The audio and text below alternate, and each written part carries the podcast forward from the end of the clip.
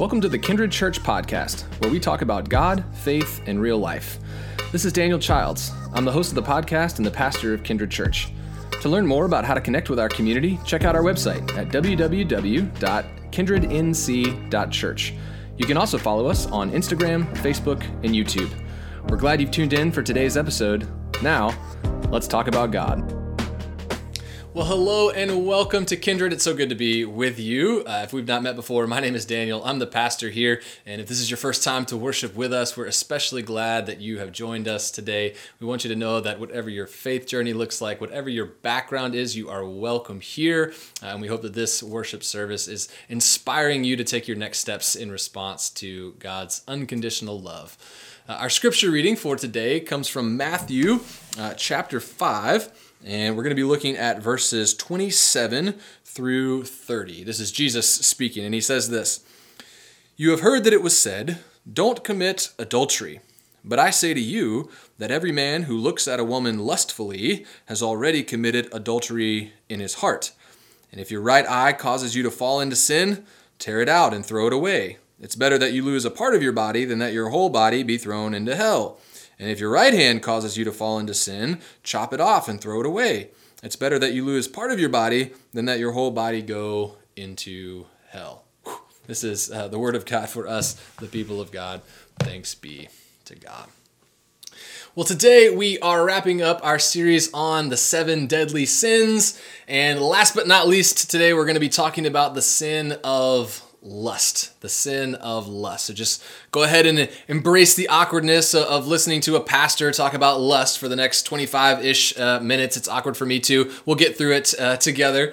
Now, I think if we were doing superlatives for the seven deadly sins, I would probably nominate lust for most likely to elicit an eye roll. Uh, most likely to elicit uh, an eye roll. Why? Because we are modern American people. And we might think, you know, isn't it just like the church to try to make us feel guilty about our perfectly natural desires? Isn't it just like the church to try to repress our sexuality? Isn't it just like the church to, to try to turn us all into a, a bunch of prudes? Uh, you know, what's, what's so bad about a little bit of lust? Now, clearly, our culture has long since moved on. Our culture has no scruples about lust. In fact, uh, we live in a culture that likes to lust. We like to we, we like lust in our TV shows, for example.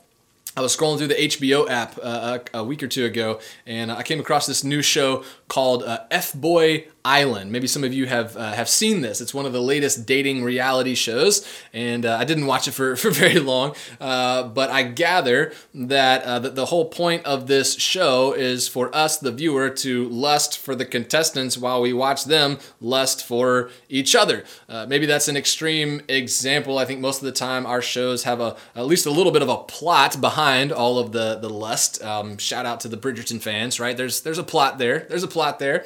Um, how boring boring would it be for us to watch a show that didn't have any lust. Uh, we like lust in our TV shows. We also like lust in our books. Uh, I don't know if you know this, but uh, the, the best selling book over the last decade was Fifty Shades of Grey, and it wasn't even close. Uh, and the number two and the number three bestsellers for the past decade were just the other two books in the Fifty Shades uh, trilogy, and it wasn't even close. Uh, we like lust in our commercials, in our ads. You know, advertisers know that if they throw a little bit of lust in the commercial, we're more likely to watch until the end. I could go on and on with examples uh, of this, but uh, I, I, won't. The, the, point is, we live in a culture that likes to lust. And, and, a lot of times it seems pretty harmless to us, and, and all of it seems pretty normal. We're, we're kind of used to it. And so when we hear that Christians down through the centuries have named lust as one of the seven deadly sins, when we hear that Christians down through the centuries have identified lust as one of those things that can most often keep us from loving God and loving others and loving ourselves in the way that God wants for us, when we hear that, it can be really tempting for us to just give that a big old eye roll and for us to write all of that off as just being hopelessly outdated and, and completely irrelevant to modern people like us. The problem is, the problem is Jesus. Uh, Jesus won't simply let us enjoy our lust in peace. Uh, what a Debbie Downer, right? What a party pooper. Uh, in fact, in this passage that we just read, Jesus gives us this very strict warning against lust. Uh, let's review this really quickly so that we're all on the same uh, page. Here's how it, it goes down Jesus gives us this warning in the context of the Sermon on the Mount. Uh, this is the most famous sermon that Jesus ever preached, and uh, hundreds, if not thousands, of people have, have crowded around to, to hear this sermon. And, and it starts out really inspiring. At the beginning of the sermon, Jesus is talking about love, and he's talking about social justice, and he's telling us how we can reflect the love of God into the world, and, and all of that sounds good. And then, about a fourth of the way through this sermon, that's when Jesus drops this warning on us about lust. Jesus says, You have heard that it was said, don't commit adultery. Uh, when Jesus says that, he's actually quoting from the Ten Commandments. Don't commit adultery is the seventh of the Ten Commandments. This is in the, the Old Testament. Uh, adultery on a literal level, it means uh, that, that, you know, and don't committing, not, not committing adultery means on a literal level uh, that if you're married, uh, don't sleep with somebody who's not your spouse. Uh, and if you're not married, don't sleep with someone who is someone else's spouse. That's that's what it literally means. So Jesus says, "You've heard it said, don't commit adultery." Everybody who's listening is like nodding along. Yes, Jesus, we we've heard that. Ten Commandments, got it. You know, don't don't be a homewrecker. Uh, you can look, but you can't touch. That that kind of thing. And Jesus says, "But but wait, but wait. That there's more." He says, "But I say to you." That every man who looks at a woman lustfully has already committed adultery in his heart. Every man who looks at a woman lustfully has already committed adultery in his heart. I think when Jesus said that, people in the crowd were like, Whoa, hang on there, Jesus. That escalated quickly. I mean, how do we go from like adultery is bad to, to like even the desire is bad? I mean, how can a desire be that bad. I mean, Jesus, did you misspeak here? Did you overstate this? Don't you want to like walk this back or or give a little nuance uh, here? But but apparently Jesus didn't misspeak. He, didn't want to walk it back. Jesus stands firm on this warning against lust. Now, it seems to me that we have two options for, for what to do with this. On the one hand, uh, we could write Jesus off as being a, a repressive, outdated old prude, uh, or, or we could trust that Jesus knows us better than we know ourselves. We could trust that Jesus really does have our best interests at heart. We could hear Jesus out and, and try to understand what does he mean by lust and why does Jesus seem to think it's so dangerous for us when we tend to think it's it's pretty harmless? Now, if you're watching this uh, or listening today and, and you're not a Christian or you're not sure what you believe, maybe somebody in your family is a Christian and they're making you watch this or, or listen to this or something like that, uh, you can feel free to take option number one. You can write Jesus off. You're not on the hook for, for any of this uh, at all. I would encourage you to listen to Jesus because I think he's got some, some wise words uh, for us here. Uh, but, but for those of us who are committed followers of Jesus, we don't get option one. We can't write Jesus off. We, we need to hear him out. We need to try to understand uh, what is Jesus saying to us uh, here. And, and, really, whether you're a Christian or, or not a Christian or, or whatever, uh, there's an insight for us within what Jesus says here that can make a big difference in our lives. It can make our hearts healthier. It can make our lives uh, healthier. So I want to spend a few minutes with you unpacking what Jesus says, and I hope I've convinced you to, to stay tuned uh, here. And maybe the place to begin, as we begin to unpack what Jesus says, maybe the place to begin is to, to clear up what Jesus is not saying because unfortunately, uh, Jesus' teaching on lust has sometimes been misunderstood, it's, it's been misapplied, and, and that's uh, done some damage in, in different people's lives. So, so let me start by, by pointing out this. When Jesus warns us against lust, uh, Jesus is not saying that sex is bad.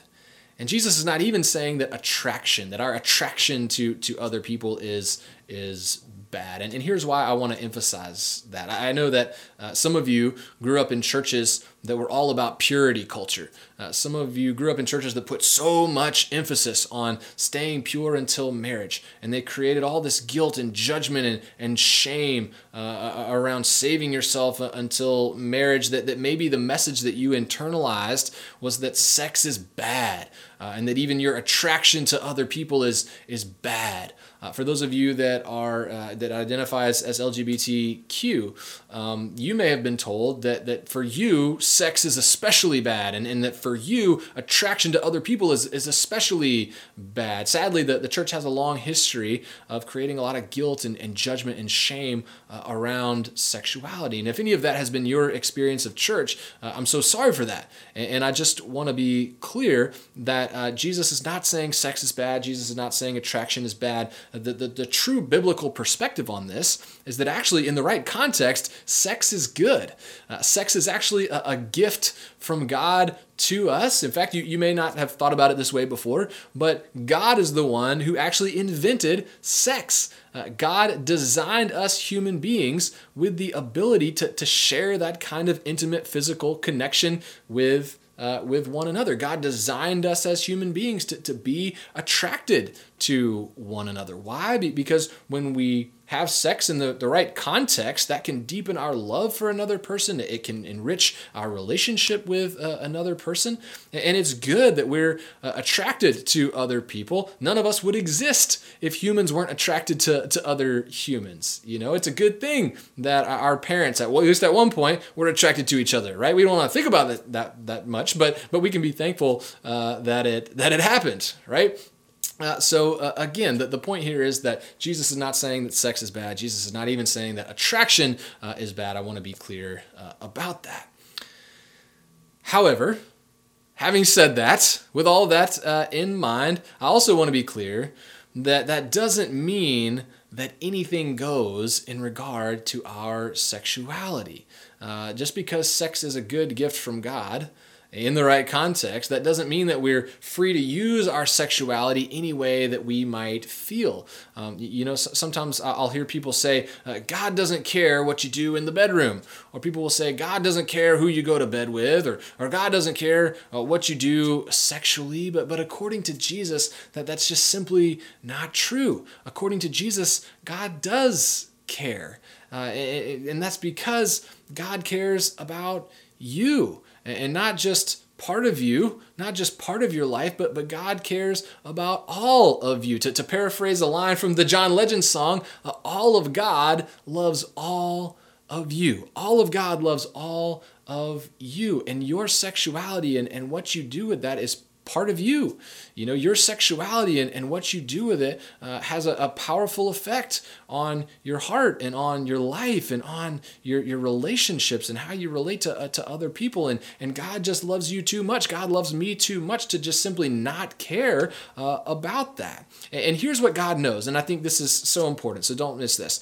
Uh, when we misuse our sexuality, the consequences can be devastating right? They can be devastating for us. The consequences can be devastating for for others. It's not that sex and attraction are, are, are bad in and of themselves. They're, they're not as we've said but they can become really really destructive. I mean just think about some of the things that happen when our sexuality gets misused.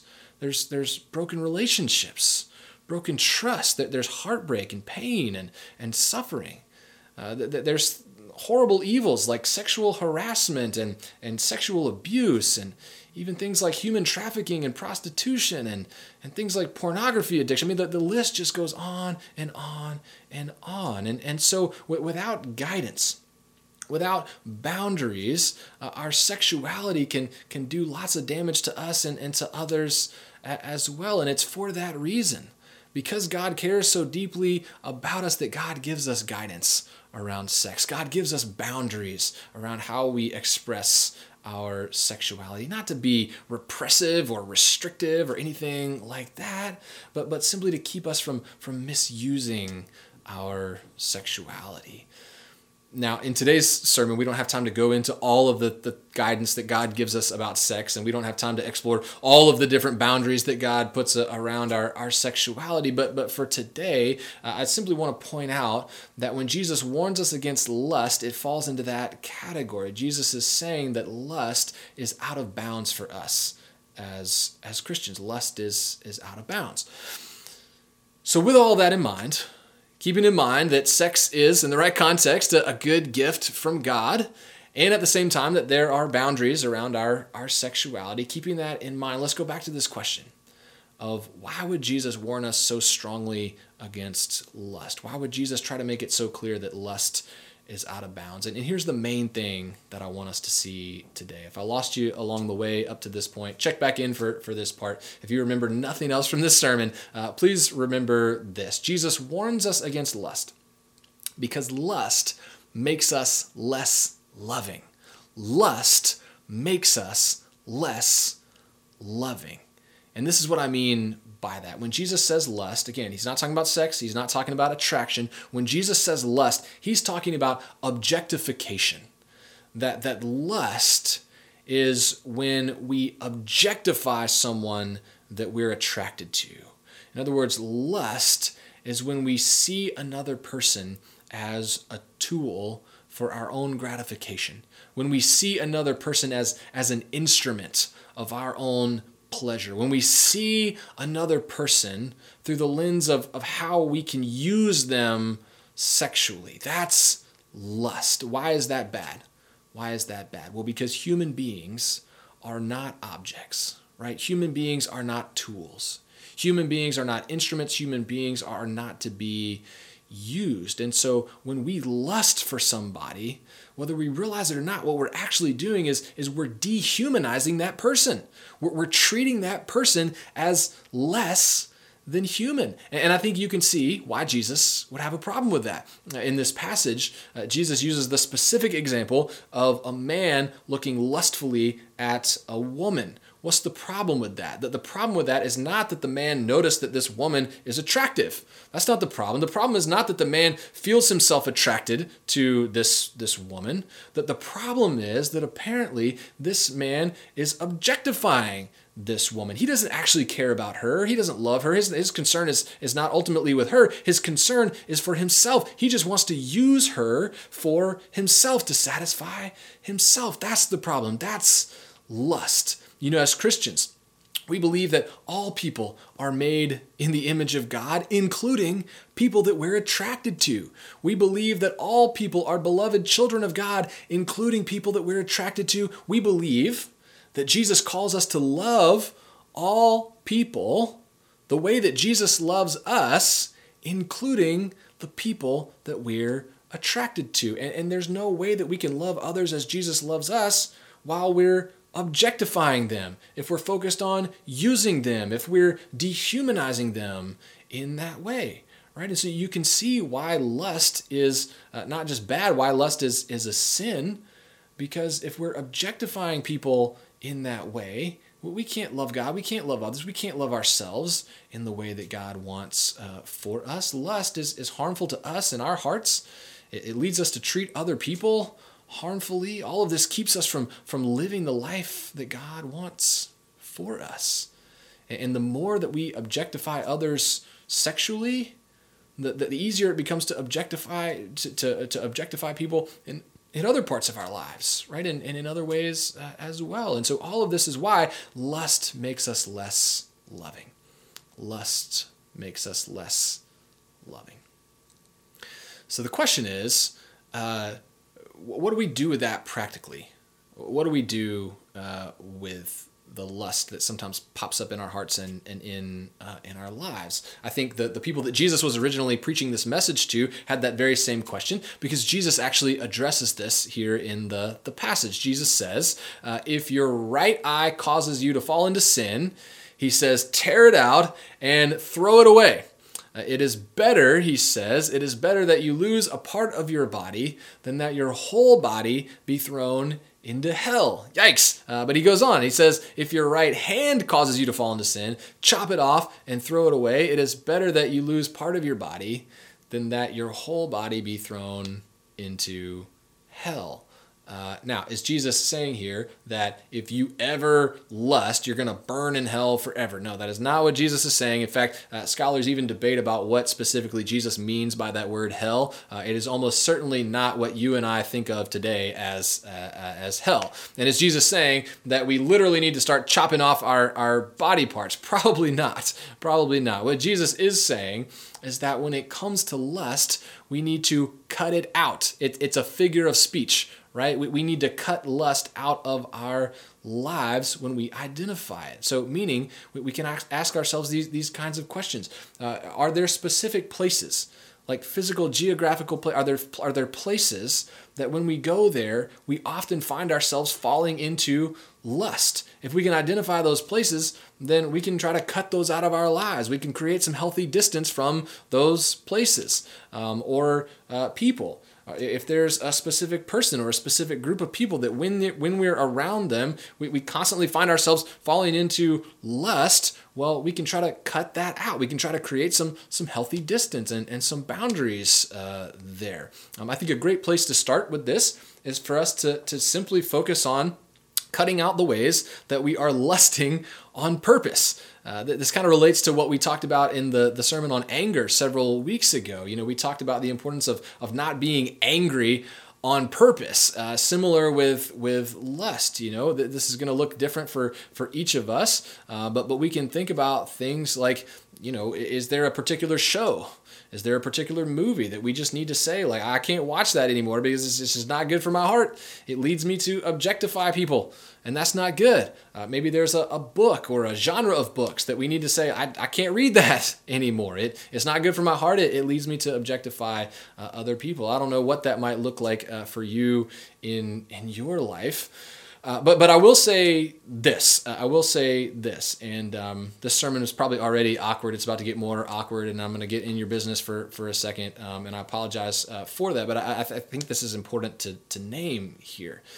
Uh, for all of us who are committed to, to following in the way uh, of Jesus, uh, I think it's safe to say that, that pornography is one of these things we need to cut out of uh, our lives. I think uh, pornography is, is something that we need to uh, avoid. And as I say that, I know uh, pornography usage is more widespread in our culture than ever. It's, it's becoming more and more a, a normal part of, uh, of our culture. Uh, and I promise I'm not here to, to shame anybody or, or, judge anybody or anything like that. And of course, it's a free country and, and you can do whatever you want. but, but, but just think about it. Think about it. Uh, pornography is like the textbook definition of lusting on purpose, right? I mean, the, the, the, whole purpose of, of looking at pornography is to objectify someone or, or some people uh, for our own pleasure, right? When, when we look at pornography, uh, we're, we're not. Uh, concerned with that person. We don't have a sense of love for that person. When we look at pornography, we're, we're not seeing a, a child of God or children of God made in, in God's image. No, we're, we're using that person. Are we using their, their image for our own gratification? And, and from a Christian perspective, uh, that, that's dehumanizing. Uh, even if it's all consenting uh, adults and, and legally it's it's fine, still from a, a Christian perspective, it's it's dehumanizing. And plus, as I said before, you know, the more we get in the habit of, of objectifying others uh, sexually, the, the easier it becomes for us to objectify people in other ways, in other parts of our lives uh, as, as well. So I know this is countercultural in many ways, and I probably sound like your grandma or, or whatever, uh, but, but really, for your own sake um, and for the sake of others, and for so many reasons that we don't even have time to talk about today as your pastor i just i feel com- compelled to, to strongly encourage you uh, to avoid pornography. Now, I'll also say that uh, pornography addiction is very, very real. And pornography addiction affects a ton of people. And if you're in a place where you want to stop looking at porn, but but you can't, um, there are resources that can help. And I would encourage you to seek those resources out. If you need help getting connected to those resources, uh, feel free to send me uh, an email. We can keep it confidential, uh, n- no shame uh, about it. But um, I would encourage you to to get the help you need if you if you need it. Again, just pastorally, I, I feel uh, obligated to, to tell you that that uh, I think that as as Christians, um, uh, one implication of what Jesus teaches us here is that we ought to avoid pornography and and cut it out of our lives. Whew, okay, you made it through uh, almost all the way through this uh, this awkward sermon, and, and I made it through uh, as as well. Uh, I want to make one final point here that is not at all uh, awkward, and that is that you know I, don't know what kind of feelings have surfaced as we've been talking about this. Um, you know, I know that the, the things we've been talking about today are uh, sensitive and, and emotional for, for so many different reasons. I don't know what you're feeling, um, but but I want to remind you at the end here of the power of God's forgiveness and the power of God's grace. I know that some of you have been taught somewhere along your journey that sexual sins are the worst kind of sins, and some of you have been taught that that sexual sins are unforgivable sins. And so I, I just want to remind you that there is no such thing as a sin that is unforgivable. You know, the, the scandal of the cross is that the God of the universe loves you so much. The God of the universe loves me so much that in Jesus, uh, God laid down his life for you and me to, to free us, to forgive us of our sin, not just some of our sin, not just certain kinds of our sin, but, but all of it. God, God forgives all of it, and God wants to heal us from, from all of it. Uh, and so, if you're somebody who is feeling uh, guilt and, and shame and, and judgment, just remember that God's grace is for you. God's grace is for you. Remember what we said the very first week of this sermon series. We, we talked about God loves sinners. God is head over heels in love with sinners. And what that means for you and me is that God is going to keep on loving us, and God is going to keep on forgiving us, and God is going to keep on transforming us until our hearts are completely healed, until our lives are completely healed. That's God's promise to us.